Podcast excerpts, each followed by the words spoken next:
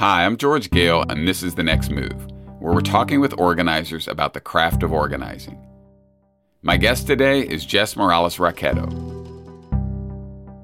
Signs are everywhere that we are simply not in relationship with enough people to advance the level of change that is required. So, what to do? Today, we talk with someone who is applying tried and true organizing fundamentals to the challenge of organizing at scale. Jess Morales Rocketto is the Civic Engagement Director for the National Domestic Workers Alliance and the Executive Director of Care in Action, where she spearheads advocacy and electoral campaigns for the 2.5 million domestic workers in this country. She is co chair of Families Belong Together, a campaign to end family separation and detention. She was also one of the leaders of the nationwide protests of the Trump administration's Muslim ban. Let's get into it. Hey, so glad you're doing this. Oh my goodness, I couldn't be more excited to be here. So like like how in the hell do you find organizing? I grew up in the church, really, really religious, um, both evangelical Christian and Catholic. And so there is organizing work there. There's charity, which when I first started, I didn't understand the difference between charity and organizing, like I think a lot of young folks when they first enter into this work. And we did a lot of charity, but we also did some organizing. I have a very vivid memory at like 10 or 11 doing a fundraiser for like a anti-abortion group and we went walking around getting change for a baby bottle that we like donated through the Knights of Columbus at church. Um, I definitely remember doing mm. proselytizing and you know, I think there's so much about the church and organizing that have in common, just so, so much, including mm-hmm. like tactics. My longtime friend and mentor and colleague, Heather Cronk, says, once you've done a conversation about whether or not you found Jesus with somebody face to face, like canvassing is whatever. Who cares? Right. I mean, I have to ask kind of, it sounds like you were raised in, with kind of two denominations in your life. Is that right? That's right. Mm-hmm. Do you feel like any differences in what they taught you about organizing, or one had more impact on you as an organizer than another? Or? Really good question. Yes. When I learned about political theater, I felt like I already understood that innately because I'd grown up in the Catholic Church, which is like the, you know, sort of biggest theater I think there probably is. And so I, for me, I really, really think a lot about the experiences that I had doing things like the Stations of the Cross, which is, if you're not familiar, this huge like reenactment that you all do together that very much has like the arc of organizing you plan it and you culminate in this moment and everybody has their role. And there's so much pomp and circumstance. It's a really important leadership develop opportunity often for kids I constantly think about what that was like because it was so transformative for me. And, and a lot of times when I started organizing, it almost like clicked in the same way as when I was doing stuff like the Stations of the Cross. And then the evangelical church is the best organizing in this country, bar none. No one can beat them. Not one hmm. person, no organization, no progressive organization, no politician, nothing, no movement. They are providing you a surround sound lifestyle so that every single thing you're doing is about your faith and the church and what you're trying to do together. So that idea to me of how can we create a progressive lifestyle? How can we create a progressive life is like an incredibly animating idea for me still to this day because for my family that was just probably the most transformative community I've ever been a part of. And they're really there for you at every single moment of your life. And so it breeds a kind of loyalty that I don't think you can get from politics necessarily. Because it's not only this like you you agree with the ideas. The church is also part of the fabric of every decision that you make every relationship that you have. And that just creates something that is like a next level kind of affinity that I feel like we could do so much more of. And in fact, honestly, like if you look back at like old school labor organizing, for instance, like they were very much more in this model. And some of that model of, of organizing and leadership corresponds with their biggest moments of power. And I think that there's something for us to learn as we think about that. Oh, yeah. I love this. So, Catholic Church, crushing it on ritual evangelicals on like all encompassing surround sound is yes, what I'm hearing. Hundred percent. Whether it's there or later, like what are some early things you were taught about organizing that you still go back to today?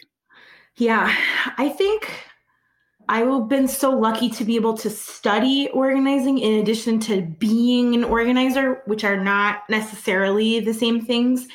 And, you know, I did a lot of studying of the movement around Oscar Romero and El Salvador and what they were trying to do around justice. And I think one of the things that I found to be so transformative for me, and I think it totally goes back to my experiences in the churches, there was a desire to be in and of the community as a way to do for the community. And for is not even right, it's like actually to do with the community. And certainly, of course, my work in the domestic workers now, that is the, at the core of what we do. Sure. And I, I think that I, I just respond so directly to that because I've been in things where it's not of and for and by and with the people that you're attempting to make a difference in their lives. And when you feel accountable to actual human beings, when you know their mm-hmm. names, when you know where they live, when you know what they care about, it feels like such a sacred honor to be able to do that um, with people, to take them into leadership and and then like to win things. Like winning things mm. is the best fucking shit that there is. Mm. I don't know how much you're allowed to discuss on this podcast, but like there's nothing like winning. Nothing. No. And if you've been organizing for the last like 20 years, 30 years, maybe you haven't won a lot. And so you've forgotten what that feeling is like. Yeah. I, I hold on to that feeling every single moment of the day because it is so awesome to win. It's so, so good. And it fuels you. It creates momentum into itself because once you know that it's possible, it's like, oh, well, it could happen again. And we even know some of the circumstances that create it happening again. And just like Ai-jen Poo, my mentor in Boston, the greatest of all time, says that winning is self care. And I like mm-hmm. want to tattoo that on my body. Like, yes, you know what? We would need less sheet masks and time off and all that stuff if we just won things more. no, the most important thing. And I'm so glad you raised it because I think, I mean, one, we're trying to get a bunch of people to believe that engaging in a fight and taking risks and probably dealing with some backlash and certainly giving up a ton of time to join organizations and do all of this work is worth it. And nothing makes people more sure it is than winning. And also, everything about most people's lives has taught us that we can't win. And so the first time we win, they're like, hey, maybe this works. And yeah, this time it was getting an abandoned building knocked down or getting the new windows on the school or whatever, but it, you just start to build people's faith that something really is possible and then people can start to dream bigger. But that's like people need relief. We know that. We're always trying to win that, but people actually need a reason to believe. So I heard you like moved as you're thinking about, you know, I'm sure very specific members and people, you know, that you've organized. And I know you know, from watching your work and talking to you, like you're serious about scale, that you think to win the change people need, we're going to have to figure out scale. How do we hold deep organizing and leadership development and being connected to members and achieve scale? And, and what tensions are there that we got to deal with?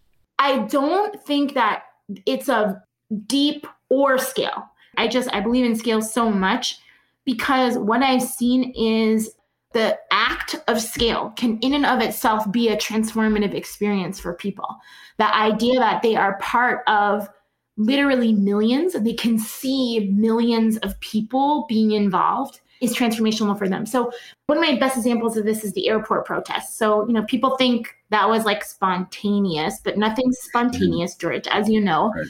and what i found from that experience was two stories that I, I think about all the time. One is a woman just outside of St. Louis. She was a teacher. She DM'd me on Twitter. She'd never done a protest before. She said, Well, I'm, you know, I saw you're looking for a protest in St. Louis. I can do it. I've never done this before. How do I do it? You know, we're talking over Twitter DM. I don't know this person. I have no idea who she is or what, what she's like. We did a one on one over Twitter DM. I said, This is amazing. Thank you so much. What makes you motivated to do this? I asked her, and she said, you know, I'm a teacher and I have students from immigrant families and I want to be able to oh, I'm to cry again.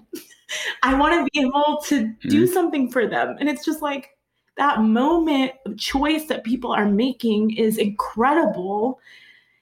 And she didn't need to be kind of tested, right? She was there. She was a live wire. So we needed to put her to work. So I said, okay, do you have some friends that live close by to you? And she said, yes. I said, great. You're going to go to the airport, but on the way to the airport, you need to pick up your friends. Ideally, you would bring two to mm-hmm. five friends with you, but you can't go by yourself. This is a community activity. And she said, great. I do everything better with friends. you know, and I said, okay, like here's a here's some chance. you know, I'm giving her like this is what democracy looks like. You know, this is this is real 101 stuff. It's like, is there a friend that has another card? They could be the second set of people. Do you think they have like some cardboard at home and they might be able to make some signs? And she said, yes. She said, what should they put on the signs? I said, what do you think we should put on the signs? know, it was an extremely accelerated process, but we went through the basics of organizing. And she was taking leadership at every step of the way. And I did that that night with dozens of people all around the country, some that I knew and some that I didn't know. And I found that when you're ready to ask somebody, they're ready to go. And then sometimes it's at that site. You know, I think it's Fred Ross who has probably the live wire concept, mm-hmm. right? He talks about like whatever it is, you got to put somebody to work, even if it's just like stuffing envelopes or or picking up the phone. Like when people are at the apex of their energy, you have to take advantage of that. And that means that you can throw people off a cliff and say, hey, will you go to the airport right now and be the host of this protest? And that is risky. There's risk. And even in the only a little bit of trust, you could you can get to kind of transformational moments. And you know, I think it's undeniable that that moment in the, of the airport protests was a pretty like iconic moment of the Trump era and helped catapult people to something that was larger than just being anti the Muslim ban or even just being pro immigrant, but actually this idea that we had to fight back. We had to, as Frances Fox Piven says, throw sand in the gears of everything. And I learned so much that night about like what's mm. possible. And I think a lot of times as organizers, we're so obsessed with capacity that we stop thinking about all of the ways in which we can invite people to transform and that opportunity presents itself in ways that you may not even realize. Oh yeah, definitely. Assuming like kind of fundamentals of organizing include things like listening, starting where people are at, agitating, kind of landing firm commitments from people, like you said, putting people to work. How can that translate actually all of those things really translate to good digital organizing or can they? They absolutely do. They absolutely do. I never thought of myself as a digital organizer. I've always thought of myself as a community organizer. Mm-hmm. the way we have communities is, is different than it was when you know again i go back to people who sort of like grew up in that alinsky model. They didn't have a facebook group to get into formation on. You know what I mean? so so you had to have the meeting at seven o'clock on Wednesday night. You had to ask people to come every seven o'clock at Wednesday night because you couldn't instantly talk to thousands of people all in one neighborhood at one time. Well, now you can, and now you could do that on like five platforms if you want at the same time. Right. And so to me, it just makes you know, Mo on the very first episode of this show, Mo Mitchell said organizing is a game of addition, not subtraction. And I think that is also a tactical comment. What if you could talk to a lot of people at one time? And I kind of think about casting a very wide net. It's like a fisherman, right? You're going out in the big ocean. You can't tackle the whole ocean, but the ocean is full of fish. So you can set your traps out and then catch the fish. You're not going to get every fish, but if you start with 500 fish and you get down to 50, well, then you still have 50 good fish. Mm-hmm. If you start with 50 fish and you only get one of those fish, well, now you only have one fish. That's a whole different scenario. And I do not believe that every person needs to be you know, at the highest level all the time. I think that lots of organizers think only the diehards are valuable, but the casual observer can be incredibly helpful. It's okay to have lots of casual observers. In technology, they talk about kind of the tipping point of scale. And that tipping point is small, it's like 2,500 people.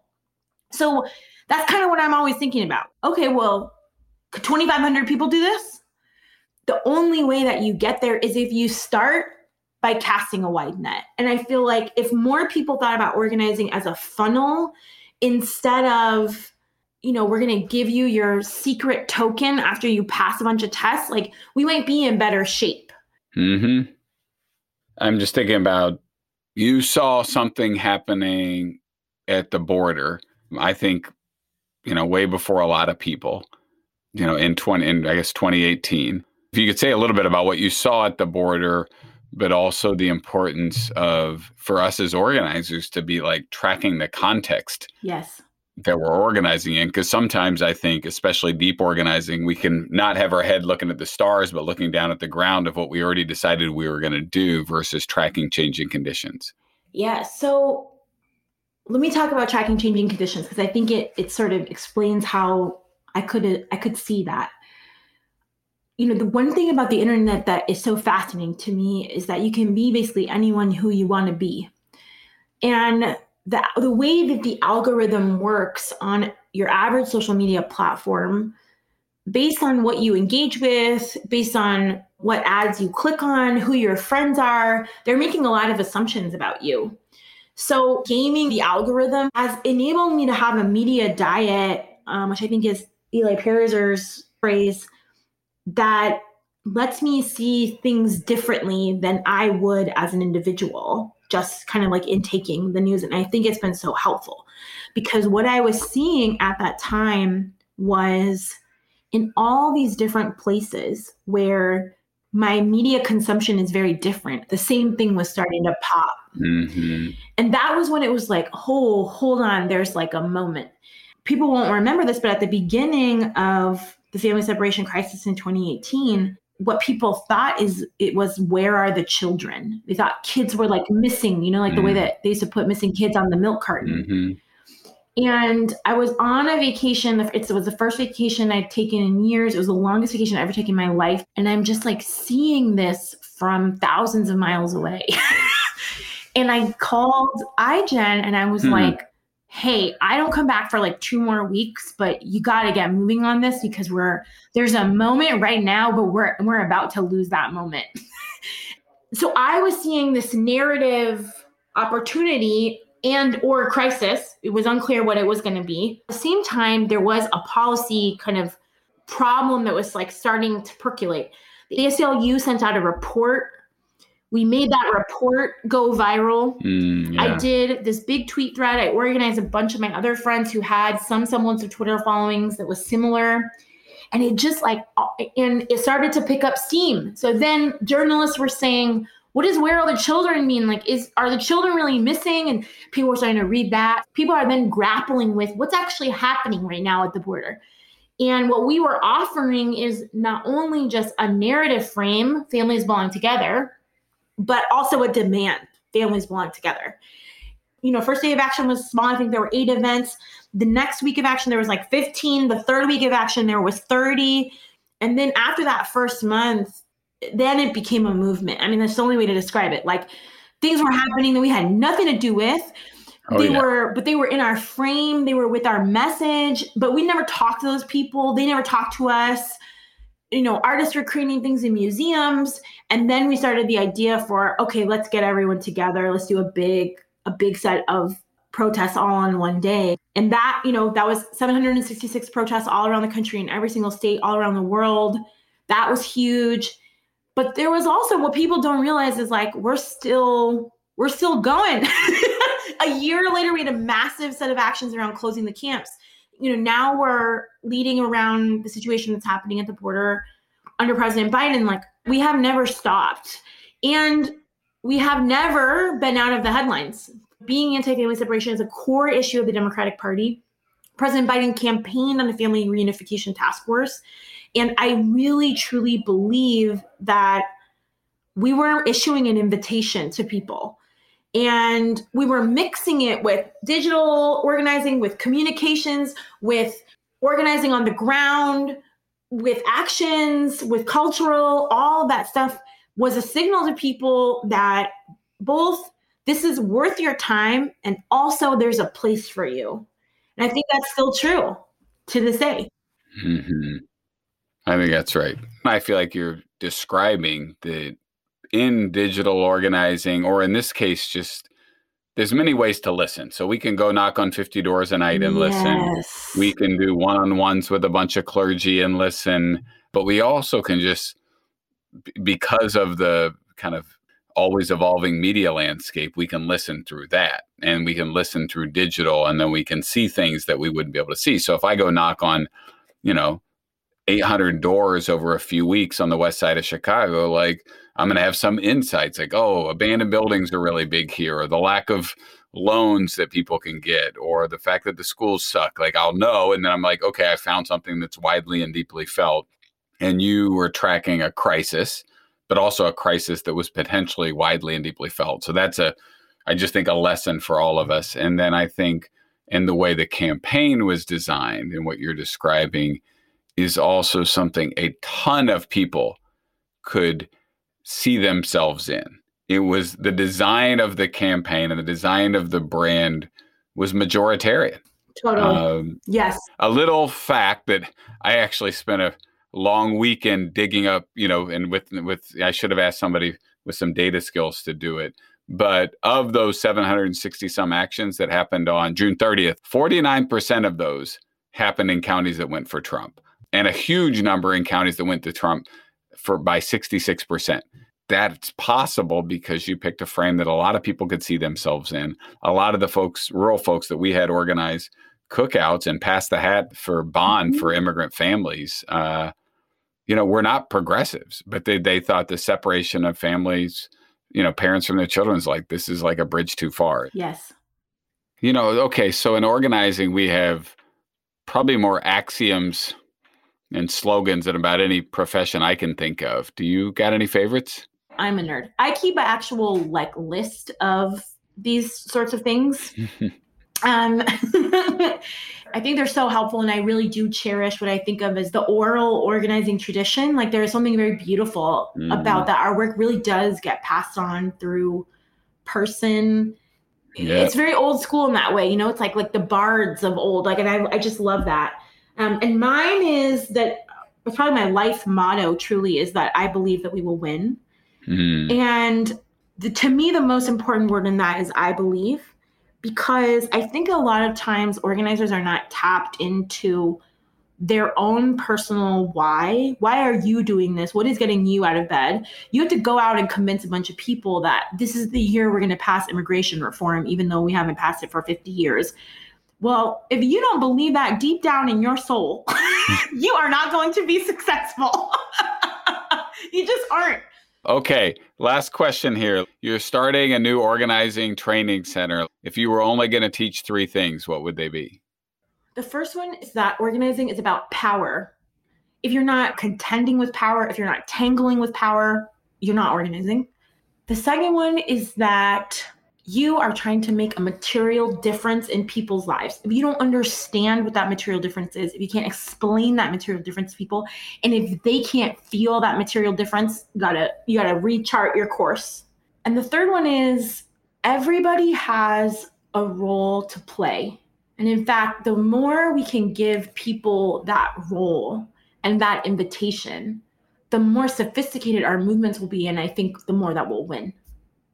Okay, when you launch in this organizer center, I'm, I'm, ready well, to send you know, a bunch of people. You know, George, it's funny because one of my very first jobs in organizing, and, and probably the place where not just where I learned a lot of stuff, but like where actually I feel like I got the language and the models for this was the New Organizing Institute, which is sadly mm. now defunct. And I think one of the things that I learned at the New Organizing Institute that was so important is they were dogmatic about the craft of organizing that this was like something mm. that you should learn that you should develop that it's you know that it is actually it is a, a true craft it is like that it literally mm-hmm. and that mm-hmm. there are master crafts people that do the work mm-hmm. but they weren't dogmatic about what the craft could be so mm-hmm. you could try different things but all of it kind of had to live with you know these basic ideas that really do come from good old community organizing that we've been practicing for yeah. you know decades you know hundreds of years maybe even I, I so feel the loss of the new organizing institute and I, I just i think that if we don't get something like that again there's real danger because you know you have these folks who think that like organizer memes is is organizing and it's like organizer memes is community building and fun but it's not organizing no we used to call that a flyer yes yeah. george oh thank you yes i needed a vocabulary for that yes Uh, I'm so glad you're saying this, and I. Uh, it's like yeah, there are core fundamentals in the craft that we got to stick with, and we've also got to stay curious, inquisitive about where we've maybe hit a ceiling or we got to adapt. And I feel like your entire organizing career has been a model in that. So this was super fun. Thanks for doing this, Jess. So fun, George.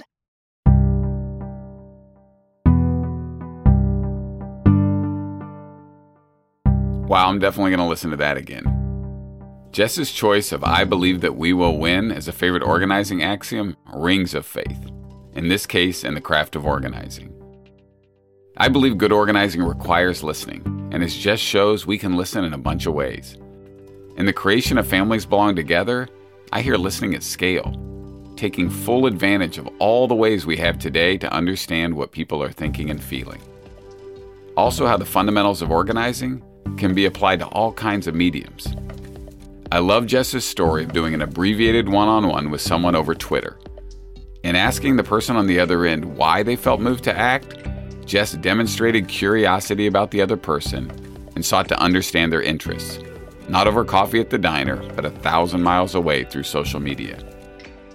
I hear a call for whole person organizations that create next level affinity, whether through mutual aid or through ritual that connects us at an emotional level to the organization, all creating a feeling of being part of something much larger. You can learn more about the work that Jess is doing with the National Domestic Workers Alliance and Care in Action at peoplesaction.org slash next move. Jess can definitely be found on Twitter. You will find her at Jess, L-I-V-M-O. This podcast was produced by People's Action and the Mashup Americans.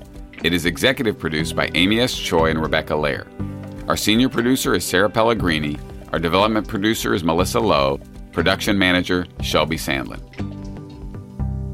Bye now.